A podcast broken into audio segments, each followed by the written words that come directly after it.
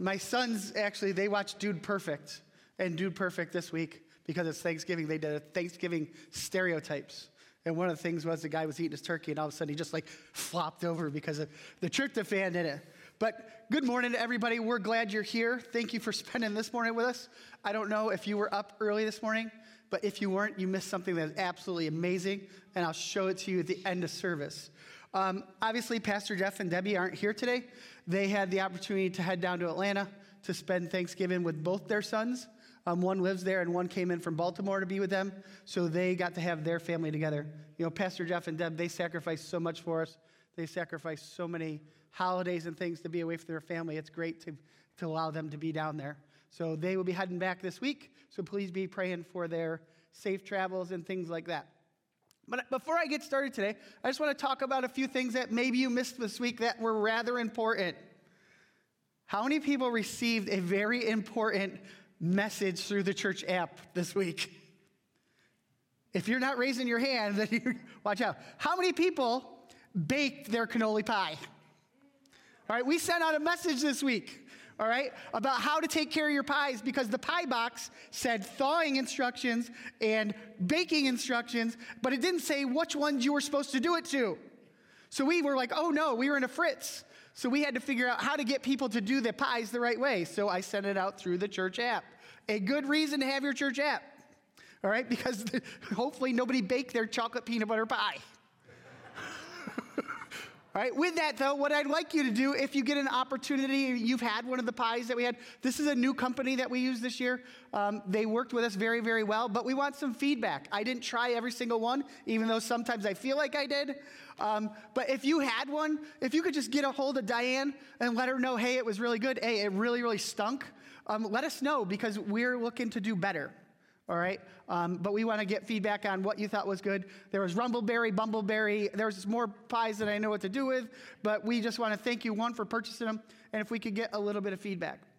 The other thing I just want to encourage you to do is have at least one way you're connected with a church. I don't care what it is. All right? If it be the church website, the church website is a door to the church. It doesn't get changed all that often. It's hard to put daily stuff on it, all right? If you want daily stuff, Facebook and Instagram are the place to go, okay? And you're like, oh, that's not me. The church app is going to give you pertinent information, stuff that's like timely. But if you need encouragement throughout the week, the place to get it is through our Instagram feed and through our Facebook because they're connected together. And we, there's been good content going out, if it be refreshers of the messages, if it be encouragement throughout the week and stuff there's lots of opportunity there because you know what? To go from, let's put this who's going to eat today and not eat till next Sunday? Nobody. All right? Nobody. But each day, I hope you're getting the word. All right? But there's a special word that's coming from this church as well that pertains to what's going on here, and you're part of that family. So I'd encourage you to get plugged in somewhere. If you don't know how to do it, see myself, see somebody, because we want to make sure that you're getting what you can get. I think it's really, really funny. You know, Dennis started today that we come into church and we, we're always looking for something new. I'm not going to give you anything new today. I'm going to give you a new way to look at something you probably know. All right? So come with that expectation. Dear God, show me a different perspective. Allow me to see something a way I've never seen it before. Because the Bible, it's, it's old, but it's new every day. It's the bread of life, it's what sustains us. So don't we can't get burdened on, oh, this is old. This is new to me in this way today. But I hope you had a fun-filled, um, fun fellowship, football-filled Thanksgiving. And I want you to continue to think about Thanksgiving because it's not a one-day thing. It's something that we should be thankful for every single day. And in our society today, thankfulness is not really a really a big thing. You know, we look at things and how many times do we hold a door for somebody and not, not looking for a thank you, but we get a thank you? You know, how many times do we rule out somebody even saying thank you to us? Right? So today, what I'm going to talk to you about is an attitude of gratitude.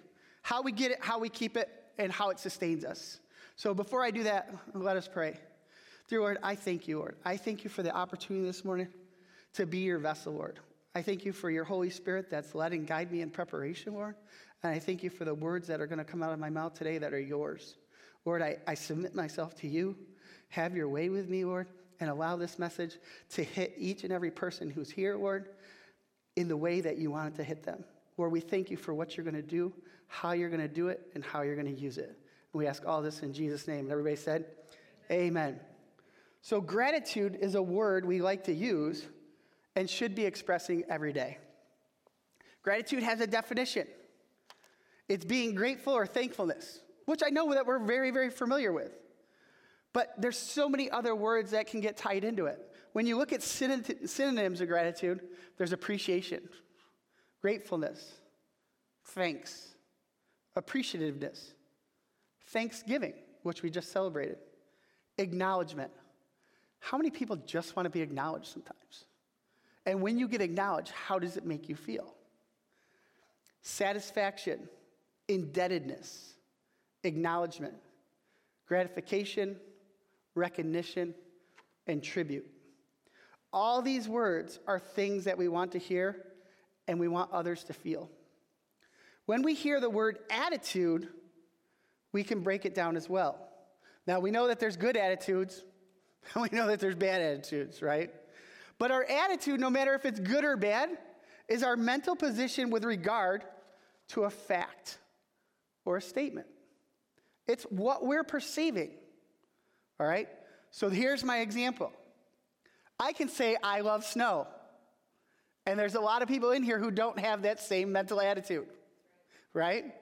They have, I want the snow to go, right? So it's a mental perception of what we like, right? What we believe. Many of us would think that I'm crazy because I have, because I love snow. Two, oppos- two opposing attitudes towards snow. I love it, Judy hates it. It's the truth. Are either of us right or wrong? Absolutely not. All right? But it's what we perceive through our feelings, through our experiences, and things like that. But I believe it's fair to say that our attitudes are shaped by our experiences, perspectives, which reinforce our beliefs that we have. But when we put these two words together, attitude of gratitude, an attitude of gratitude should look something like this a mental position of thankfulness, appreciation, or gratefulness. Think about that. If our mind is always centered around thankfulness, appreciation, and gratefulness, how much different would our life be? Rather, myself included, how many times is our mental position, this stinks, it's no good, I don't want to do it no more, and where are we? It's a total opposite thing. It's a complaining spirit. It's scary, but we all find ourselves there. But today, as I go through this, this is where we want to be. This is what we want to try to sustain. And in the end, there's nothing new. There's only one way to do it. Now that we've defined what an attitude of gratitude is, let's take a look at what the Bible has to say about it. 1 Thessalonians 5 16 through 18. Be cheerful no matter what. Pray all the time. Thank God no matter what happens. This is the way God wants you who belong to Jesus Christ to live. Holy cow. I love instructions and I love directions because they spell it out. Well, here we have it. This is what we need for an attitude of gratitude. Simple, but yet so hard. We will put 1 Thessalonians 5 into practice. Paul made it plain and simple to the, to the Thessalonian people. Be cheerful no matter what. How many of, our, of ourselves find ourselves complaining rather than looking at the good of the circumstances. You know, I look at it this way circumstances can be really, really bad, but I've never been around somebody who's gotten a phone call from their child that said, I can remember Thanksgivings many, many moons ago. I was at my aunt's house, and all of a sudden the phone rang, and it was my, it was my cousin. And she called, and her dad got on the phone. She said, Dad, I'm in the ditch. And he didn't say, Hey, is the car okay? He said, Are you okay? It's our perspective. It's being cheerful no matter what, right? Thousands of dollars for a car, but my child's life can't not be replaced. It's, our, it's being cheerful no matter what. You know, I was just at a phys ed conference last week, and I got to hear a young man speak. His name was Kevin Atlas. He looks something like this. All right? Here's a picture of him, and he's special, I'll tell you. What you don't know about Kevin is Kevin's 6'11. When he stood up, he was a tower, right? The other thing that you wouldn't have known unless you met him or ever heard him speak before is he played Division One basketball. Exactly how he looks right there. He's the first person ever to get a Division One basketball scholarship with half an arm. He's cheerful no matter what. Even before entering the world, Kevin should have died at childbirth. His umbilical cord wrapped around his neck twice, but he survived because his left arm was in the middle of it, allowing the blood to flow to his brain. But since the circulation was cut off to his arm, he was born with his left arm ending just below the elbow. Many people may look at Kevin only having one arm and being, him being somewhat angry about it. But Kevin is cheerful amidst the circumstances. He is cheerful no matter what because he understands the other potential outcomes. So often we get down about things or we complain about things when they can be blessings in disguise. Kevin wouldn't have been here if his arm wasn't in the way. The other thing he'll tell you, all right, is he wouldn't have played Division One basketball if he had two full arms. Seriously. Because that arm that he's got there, he built it up so strong that when we were in this presentation, he had a grown man come up, and the guy could do pull ups off his arm when it was stationed like this. That's how long he got, how strong he got it. But you're like, how does that have to do anything with basketball? He's 6'11, so he was a post player. So when he stood in the post, what he would do is he would, when he calls it, I'm not making this up, his nub, he would throw his nub in the middle of the guy's chest. And there was no way a guy could get around it. He'd get the ball with the other hand, and it would f- keep him free. If he did that with a full arm, the refs would have called a foul. But because he only had a half an arm, he just hit the guy right in the chest, he'd get the ball, and he'd go up. Amazing. But wait, use what you've got, right? Use what you've got. Be positive about it. Now, this guy is speaking to teenagers all over the world. All over the world because God's opened a door for him. And he'll admit it was God because in this presentation of a thousand phys ed teachers sitting there, he told the story about the woman in adultery who was going to get stoned. God's doing amazing things through him.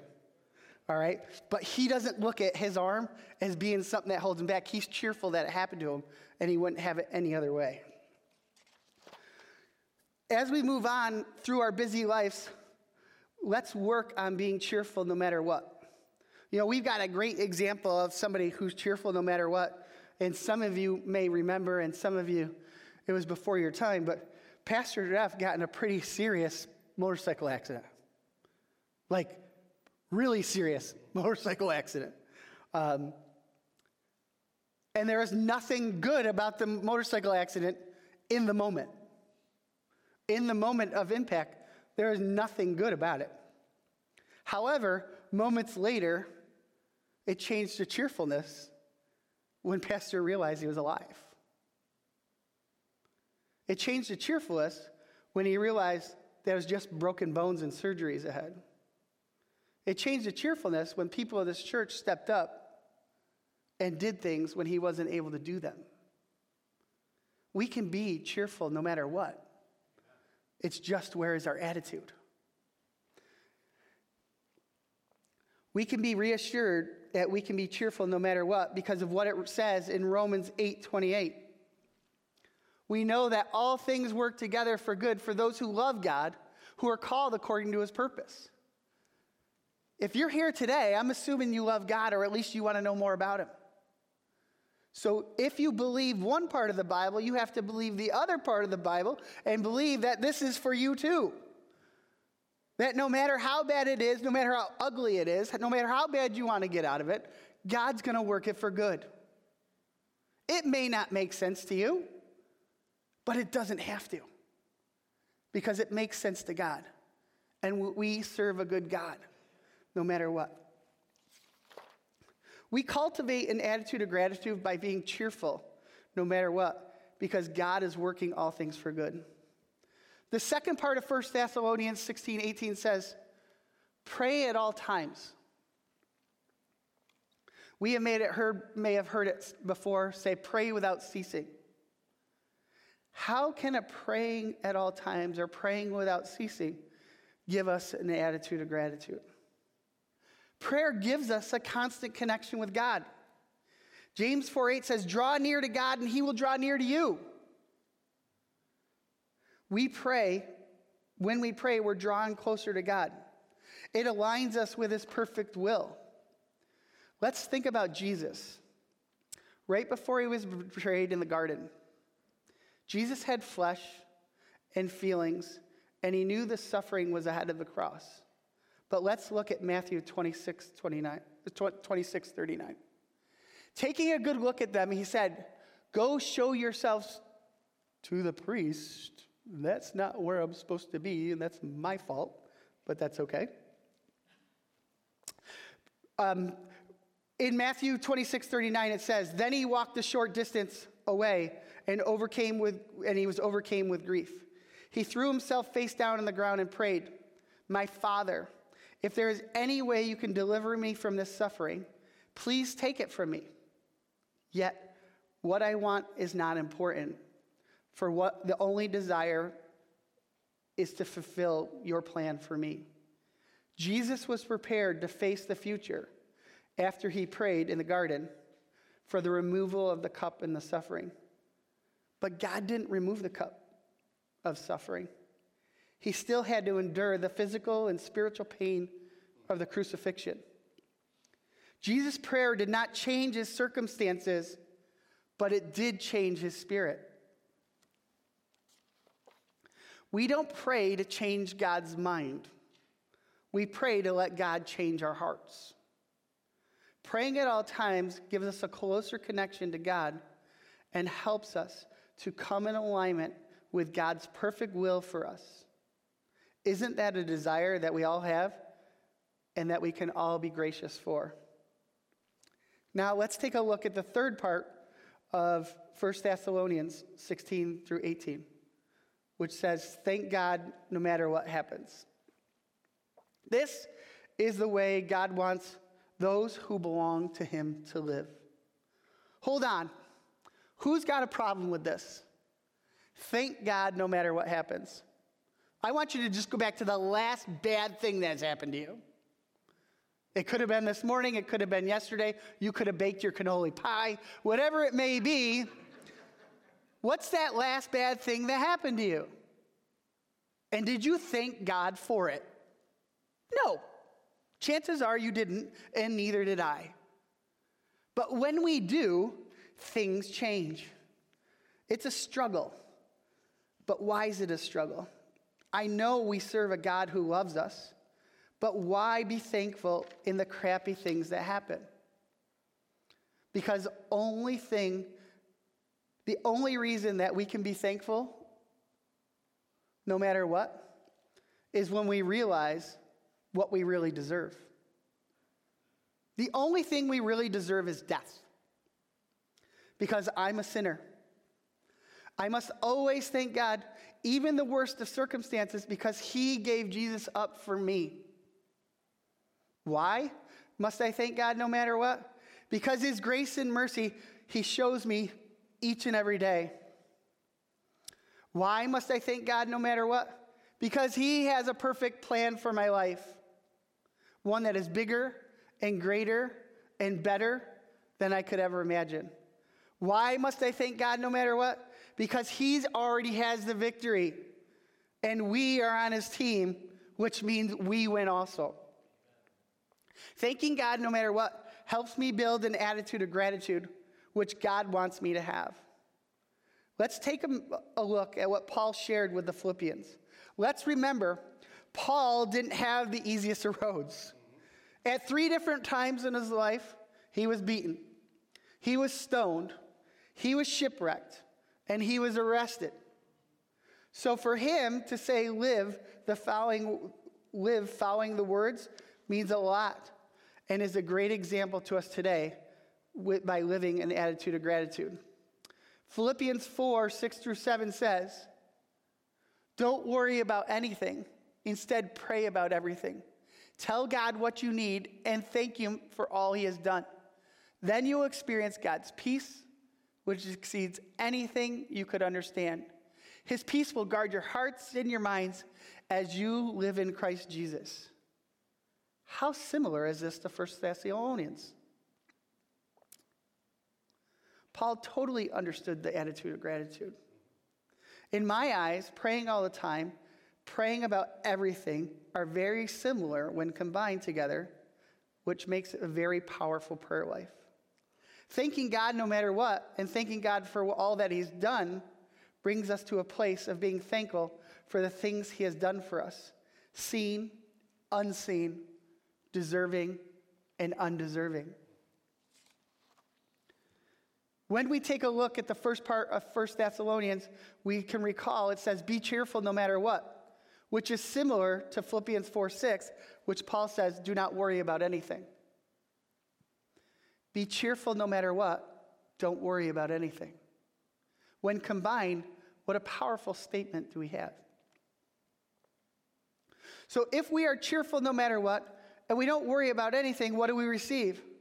We will get what verse 7 says we will experience God's peace, which exceeds anything we can understand. His peace, which will guard our hearts and our minds as we live in Christ Jesus. With God's peace, which exceeds anything we can understand, there is no way we cannot display an attitude of gratitude. Now, I want to take a turn and show a story in the Bible where gratitude is on display. I always believe sharing scripture is critical, but making scripture come alive by making it relevant and applicable to today shows us how we can apply it to our lives. It is a story that some of us may be familiar with, but there are a lot, there's a lot going on inside of it. So let's take a look at the story of the 10 lepers. I will read it complete, then we'll take a deeper dive into it.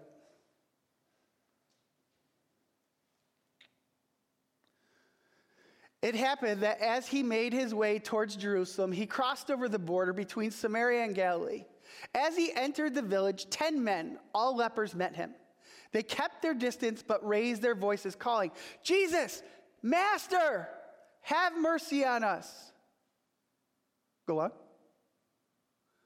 Taking a good look at them, he said, Go show yourselves to the priests.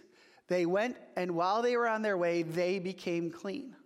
One of them, when he realized what he, he, that he was healed, turned around and came back, shouting his gratitude, glorifying God. He kneeled at Jesus' feet, so grateful. He couldn't thank him enough.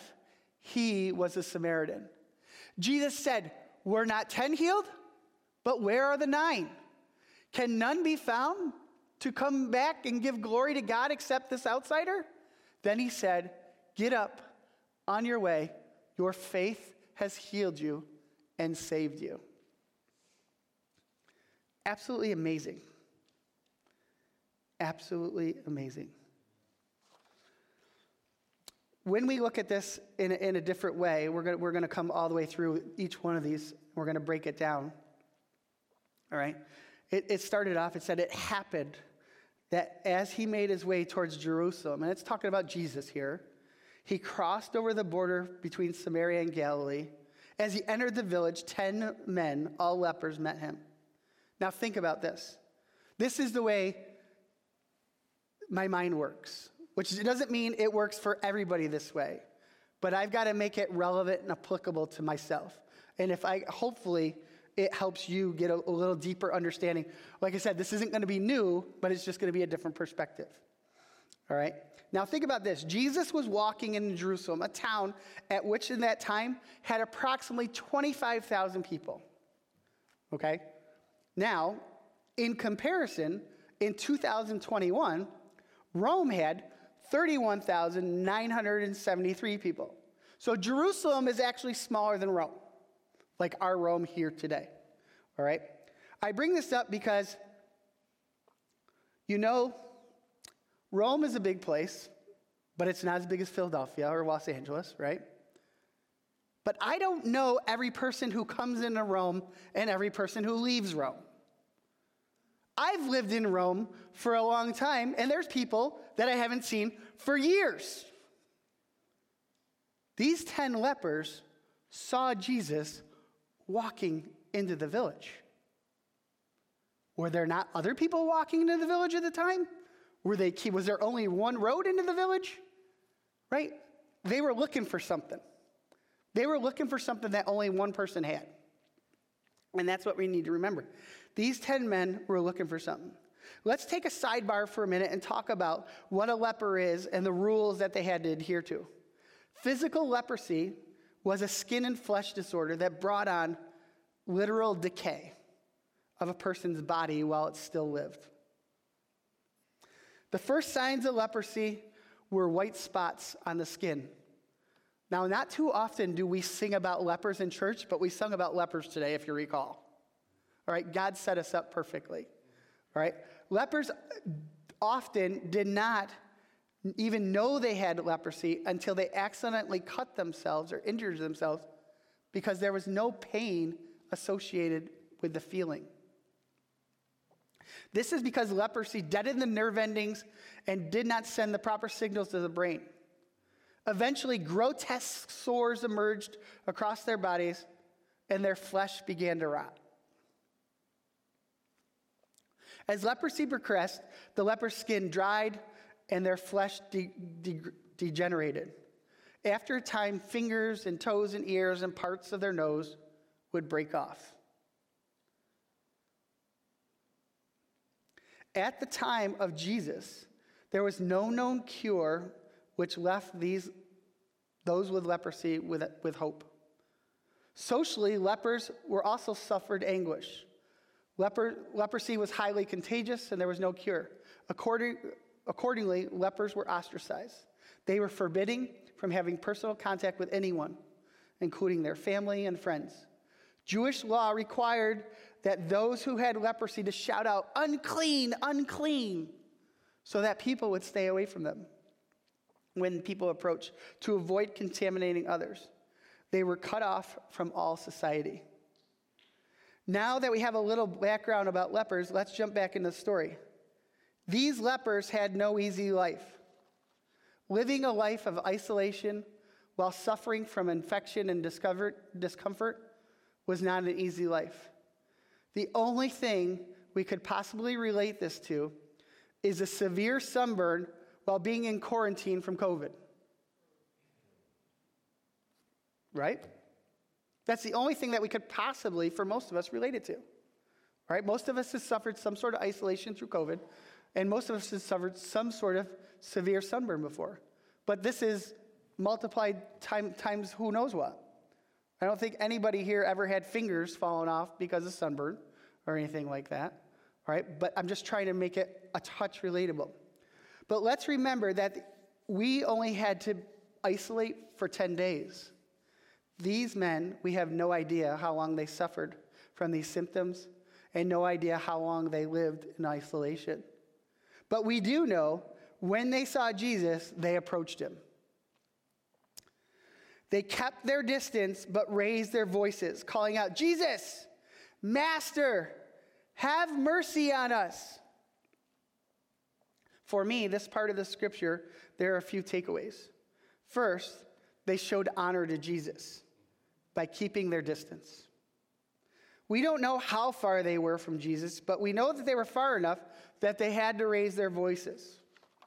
Secondly, they used the word master which is translate, translated in this passage as chief commander. In our society today, we can't even use the word master anymore. Realtors are not even uh, permitted to use the term master bedroom anymore because of its negative associations. Now we have primary bedroom or owner's suites. Master to these men in desperate need show they believed in who Jesus was and that he had control over everything, even disease and death. In our lives today, is Jesus master? Someone who controls us or someone who has everything under control and has our best interests for us? These men somehow knew what Jesus was capable of and they wanted it. They put their faith and trust in the Master. Thirdly, they said, Master, they said, Have mercy on us. They didn't limit Jesus. If they would have asked for healing from leprosy, they surely would have gotten it, but they would have limited Jesus. How much different is their request when they say, Have mercy on us? They are asking for Jesus to give them what they don't deserve not just healing, but freedom from bondage of disease and from all other sin.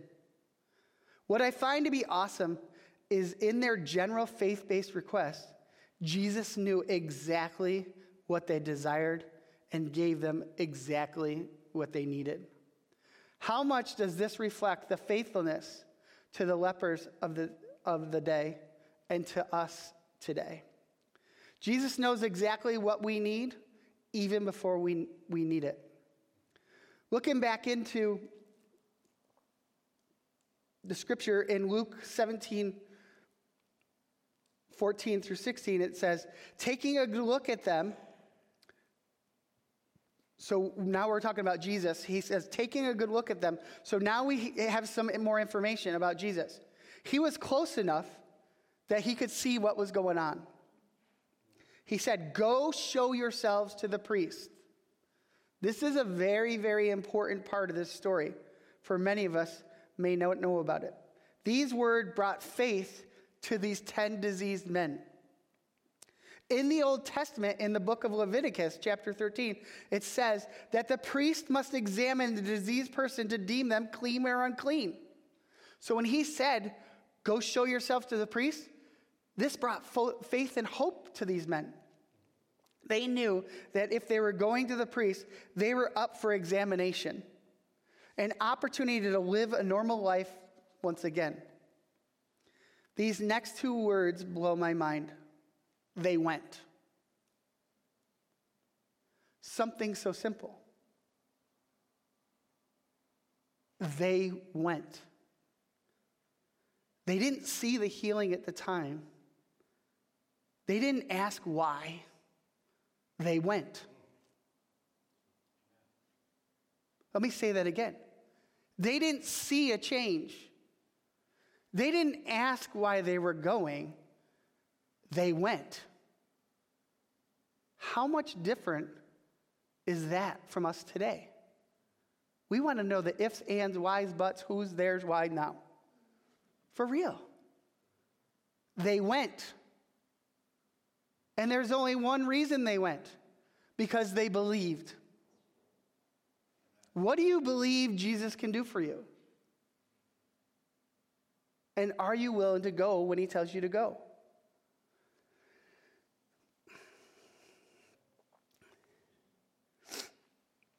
They went displaying their faith that Jesus is going to change their circumstances. They didn't know when, they didn't know why, and they didn't know how. They just trusted. I saw a quote this week that I found very, very convicting. And I'm going to say it twice because it's just, it's that powerful. Many trust God with their internal salvation, but not with their temporary situation. Let me say it again. Many trust God with their internal salvation, but not with their temporary situation. We all put our trust in God and said, Jesus, be my Lord and Savior and allow me to spend eternal life with you. But how often do we find ourselves in a pickle and we don't trust that God can get us out of it? We go look for every other thing, and then when everything else fails us, then we come back to God. How true is this in our everyday lives? God is faithful. He works all things for good. There is no other place we should place our trust than other than where the lepers did, and that's in Jesus. They went, and while they were still on their way, they became clean. Can you imagine? While they were walking, their bodies became restored. Sores started to heal. Feelings and life were brought back to their bodies. I bet they even got a little bit of pep in their step. Think about if they were, there were people around. The men who had always been known as the outcasts were now strolling down the city streets, restored. But the scripture goes on to say, one of them, when he realized he was healed, turned around and came back, shouting his gratitude glorifying God. Ten received healing, but only one recognized where the healing had come from and came back to show his gratitude. I don't know how your creative minds run with this, but I picture a child at Christmas getting that one gift that he or she wanted and screaming at the top of their lungs with amazement and awe that they received it. That's how I picture the man who returned to Jesus when he was showing his gratitude and glorifying God. The scripture goes on to say he kneeled at Jesus' feet, so grateful, he couldn't thank him enough. Now, if we take a second of, and we think about all the things that Christ has given us, we can't thank him enough. But how much do we find ourselves not thanking him?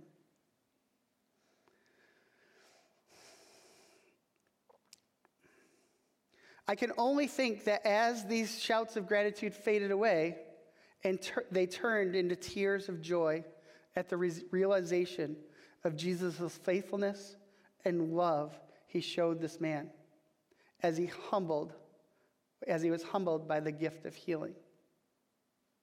And this is the best part. And he was a Samaritan. And he was a Samaritan.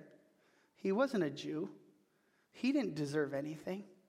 But this just shows us how good God's faithfulness is. His love is for everybody. And this is a perfect display of it. He didn't say, Oh, you're not a Jew, I'm not going to heal you. He said, You're one of mine. I created you. I've got a plan for you, and I'm going to heal you too. And this is the man who came back and thanked him. We can learn a lot from the Samaritans because when we go back to the, the story of the Good Samaritan, right? We've got the people who passed the man in the ditch, who are all people who should have done it. And it was the Samaritan who's the one who picked them up and pulled them out. All right, let's not discount people because God doesn't discount anybody. This man was a Samaritan, an enemy of the Jews. Why would Jesus heal him? Because just as all of us are, this Samaritan was created in the image of God. And God has a love for all who love him God is good. Jesus said, We're not 10 healed? Where are the nine? Can none of, none of them can be found. Come back and give to give glory to God except the outsider? I don't believe Jesus has been or could ever have been confused. But I find there is a moment, in, if there was any moment in the Bible where this may have been possible, this may have been it. Jesus can do math. He knows there's only one man here pouring out his thanks, but where are the others? Well, the Bible never tells us where they are. But how much is this similar to the, our lives today? Think about it. How many thank yous do we hear? This man came back and gave thanks. Where are the other nine? Probably at the priests. But after they went to priests, where'd they go? Probably to see their families or friends right? But never coming back to give thanks.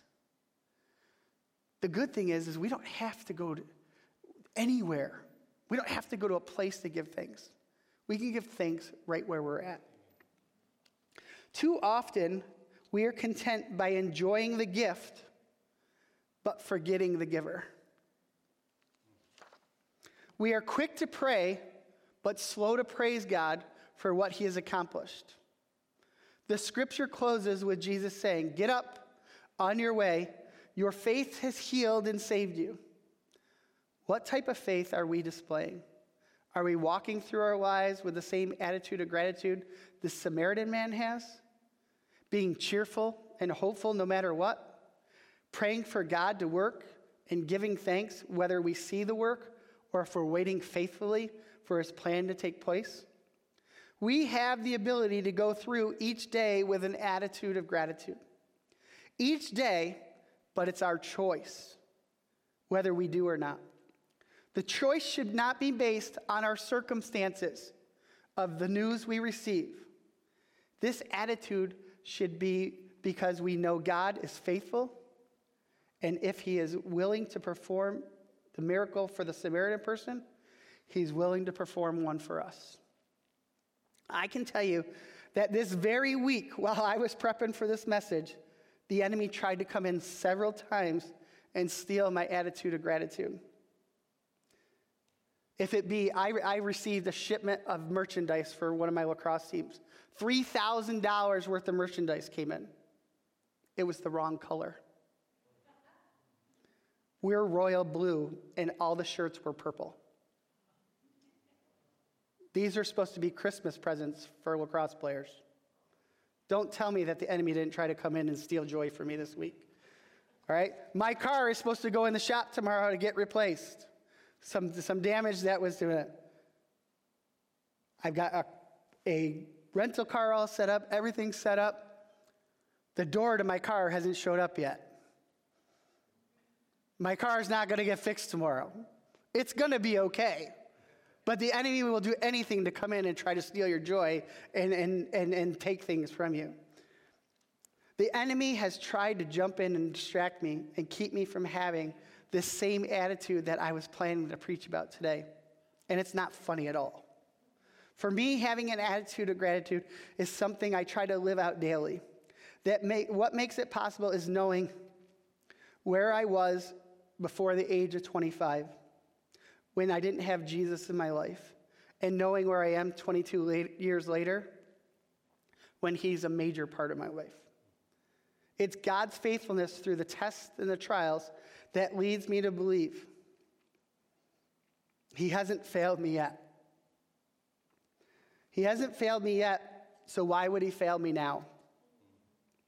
I know it can be easy to lose sight of our attitude of gratitude, especially when the world comes crashing down on us. I caution you that the same God who was in control when everything was great is the same God who's still in control when things don't look so good. We should be reminded that our attitudes of gratitude should not be built on feelings because feelings are not facts. Our emotions can lie to us.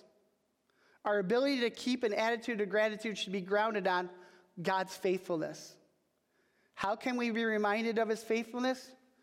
We can get into his word and see the great things he has done, and we can do a simple exercise. We can count our blessings, not our problems. Our problems do have the ability to overwhelm us. But when we focus on our blessings, we can start to be grateful for all the blessings God has given us to build us an attitude of gratitude and puts the focus on what God has done for us rather than the issue at hand. Similar to what I taught last time, worshiping through the worry, we must keep our eyes on God's faithfulness in the past, today and believing that he will remain faithful in the future. So as you walked in today, you should have received a card. It's a grateful, it says gratefulness or gratitude card on it. All right? And in church, you know, we don't ask you to do a whole lot. You sit there and you consume and it's good. And, you know, like I said, I hope that there's something here for everybody. But as I share this testimony with you that I'm going to share, on God's faithfulness, I want you to think about something that God has done for you. This isn't like Thanksgiving where we all sit around the table and say, I'm thankful for Susie because she's. No, what has God done for you? What is your pillar that you can stand on when the world comes crashing down? All right, so I'm going to share a story with you, then I'm going to ask you to do something with that card. All right, so some of you know, some of you don't know. A couple weeks ago, my stepdad, Bob, got pretty sick. And I got to call to the house at about midnight. And when I got to the house, he was in the back of the ambulance. And driving there, I knew that it wasn't a good thing. And um, I was just praying, God, you're a good God. You've always been a good God. You've helped him through heart attacks and bypass surgery and strokes and everything else. Why would you fail me now? You're not gonna. So I got there and he was in the back of the ambulance and I opened up the door and I walked right in the back of the ambulance and I put my hand right on his head and I said, In Jesus' name, you are healed. And he said, Amen. But I can tell you that through the heart attacks and through the strokes and everything I've ever seen him go through, I've never seen him as grave as I saw him that night. Never. I had fear inside of me that this may be it, and I've never had that before. But I said, In Jesus' name, you're healed. You're the God who got him through this. You're the God who got him through this, and I know you're going to get him through this. And I left. And I went in the house and I helped my mom clean up. And at 30 minutes later, I met him at the hospital. And he was a totally different man. There was no fear in his eyes. There was no fear in his eyes. There was no grave look on his face. He was breathing under control. There's only one person who did it it was Jesus. It wasn't me. He used the doctors and he used the ambulance workers and stuff without a doubt. But God still got a plan for him. And if God's brought this guy through nine lives, I call him a cat, all right, because he's been through everything, all right? And he hasn't stopped using them, then he can use all of us. But that's my testimony, my latest to be grateful for. Is God loves me enough and he loves him enough that he's kept him here to continue to do work for him. So, what I'd like you to do is take two or three minutes right now, all right, and just think in your head. And if you don't have a pen, all right, Eric's got pens in the back, all right. This is a, a, not an exercise where, you know what, Jeremy's asking me, this isn't like the trash. When I say, Reese, go take the trash out, he's like, why? All right? This is a, a, no, why are we asking you to do this? Because when you put, when you think and you put things down on paper, it sticks. All right? When you do this, the other thing is, all right, is you've got pastors in this church who get down. And sometimes they need to be built up. So when we can see what God's done in your lives, it can give them a little bit of refreshment. Right? So what I'm going to ask you to do is on your, grat- uh, your gratitude card, take a minute and share a short. You don't need to give details. You don't even have to write your name on it. Right? It's totally anonymous. If you want us to know who it is, you can put your name on it. Right? Share what's the latest thing that God's done for you that you know specifically for you it was for you. That you asked Him for and it came. Bigger than I need this or that. Think about it and write it down. And then as you leave today, I'm going to ask that you just deposit them in the, in the um, giving tubes back there. I can assure you, all right, the only people who are going to see them are the pastors, okay? Um, but it's always good to let God know, and this is a way to give thanksgiving. So I'm going to give you a minute and then I'll continue here. Like I said, not a lot of detail or anything like that. You know. But give God credit for it. What has He done? What has He provided? What do you believe in Him for today?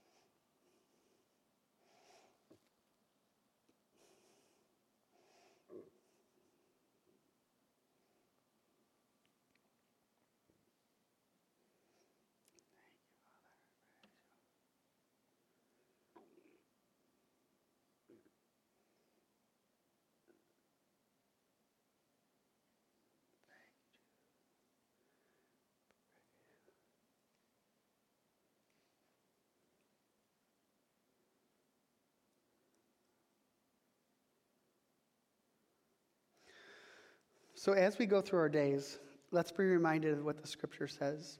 The life of an attitude of gratitude, we must be cheerful no matter what. No matter how good it is, no matter how bad it is, be cheerful and give honor and praise to the one who made it all happen. Pray all the time, pray without ceasing. Having that constant connection with God and trusting Him in His faithfulness. And thanking God no matter what happens. This is the way God wants you who belong to Christ Jesus to live. With all that's been said today, there's only one true way to have an attitude of gratitude, and that's to have Jesus Christ as Lord and Savior. I'd like to give everyone listening or everyone who's here today the opportunity to put their trust in the Lord and make Him Lord of your life. Having this personal relationship with Christ and having the Holy Spirit within us as a guidance system will help us walk God's path. For those here today, let us say this prayer together. Lord Jesus, I realize I'm a sinner. Thank you for sending your son Jesus to die on the cross for my sins. I recognize my need for forgiveness and surrender my life to you today. I accept Jesus into my heart as Lord and Savior. Please show me your path and help me to become the person you want me to be. Thank you for saving me. In Jesus' name, amen. Thank you, Father. Now, I know most of you in here, and I know where you stand.